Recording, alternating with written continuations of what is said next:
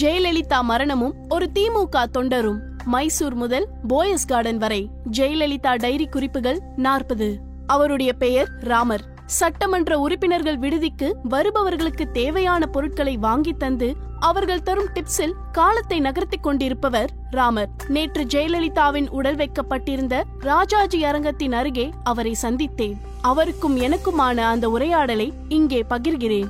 நான் தீவிர திமுக காரன் தம்பி. மொழி போராட்டத்துல எல்லாம் கலந்திருக்கிறேன். இப்போவும் திமுக என்ன போராட்டம் நடத்தினாலும் நான் முதலாளா போய் நிப்பேன். கலைஞர்னா எனக்கு அவ்வளவு பிடிக்கும். ஆனா இன்னைக்கு காலையில இருந்தே மனசு சரியில்லை தம்பி. அவங்க தோக்கணும்னு தான் நான் நினைச்சனே தவிர அவங்க இருக்கவே கூடாதுன்னு நான் நினைக்கல.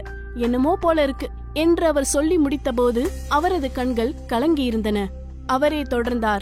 எவ்வளவு ஆளுமை. இங்க நிறைய எம்எல்ஏக்களை பாக்குறேன் தம்பி. எல்லாரும் என்னென்ன பண்ணுவாங்கன்னு எனக்கு நல்லாவே தெரியும். அவங்க மத்தியில வேலை செய்யறது அவ்வளவு ஈஸி கிடையாது. வாய்ப்பு கிடைச்சா நமக்கு தெரியாம நம்மையே வித்துட்டு போயிடுவாங்க. எவ்வளவு ஆளுமையா இவங்க எல்லாத்தையும் தன்னுடைய கட்டுப்பாட்டுல வச்சிருந்திருக்கிறாங்கன்னு பாத்தீங்களா? இனி இப்படி ஒரு தலைமை அந்த கட்சிக்கு கிடைக்கவே கிடைக்காது. இப்படி ஒரு தலைவர் தமிழ்நாட்டுக்கு கிடைக்கவும் மாட்டாங்க என்று சோகம் அப்பிய முகத்துடன் நகர்ந்தார். ஆம் ஜெயலலிதா கட்சி பேதமின்றி எல்லோரையும் வசீகரித்துதான் இருக்கிறார். அவரின் ஏதோ ஒரு பண்பு அவரது எதிராளிகளை கூட கவர்ந்திருந்தது. அவரை பார்த்து வியந்திருக்கிறார்கள். ஜெயலலிதாவின் இல்லாமை அவர்களையும் மனதளவில் நொறுங்க செய்திருக்கிறது.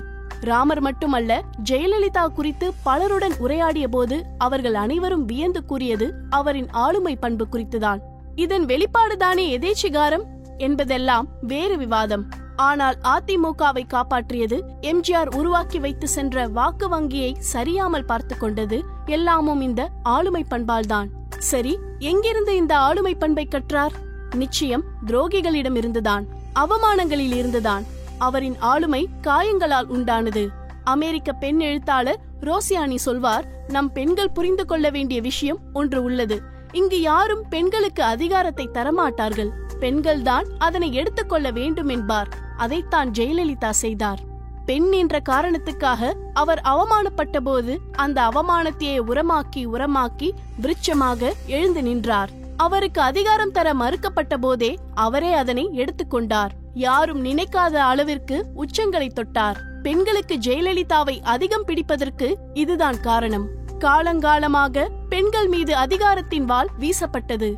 குருதி வழிந்தது. அந்த குருதியால் செதுக்கப்பட்டவர்தான் ஜெயலலிதா என்று பெண்கள் நம்பினார்கள். அவரோடு தங்களை அடையாளப்படுத்திக் கொண்டார்கள். இந்த தொடரை ஜெயலலிதா சொன்ன இந்த வரிகளுடன் தொடங்கினேன். நான் பல நரகங்களை தாண்டித்தான் இந்த இடத்திற்கு வந்திருக்கிறேன் என்று. ஆம் ஆணாதிக்க நரகம் பெண்தானே என்ற வக்கிர மனோபாவம் என பல நரகங்களை தாண்டி தாண்டித்தான் ஜெயலலிதா இந்த இடத்திற்கு வந்திருக்கிறார். இன்றும் அந்த நரகங்கள் அப்படியே தான் இருக்கின்றன.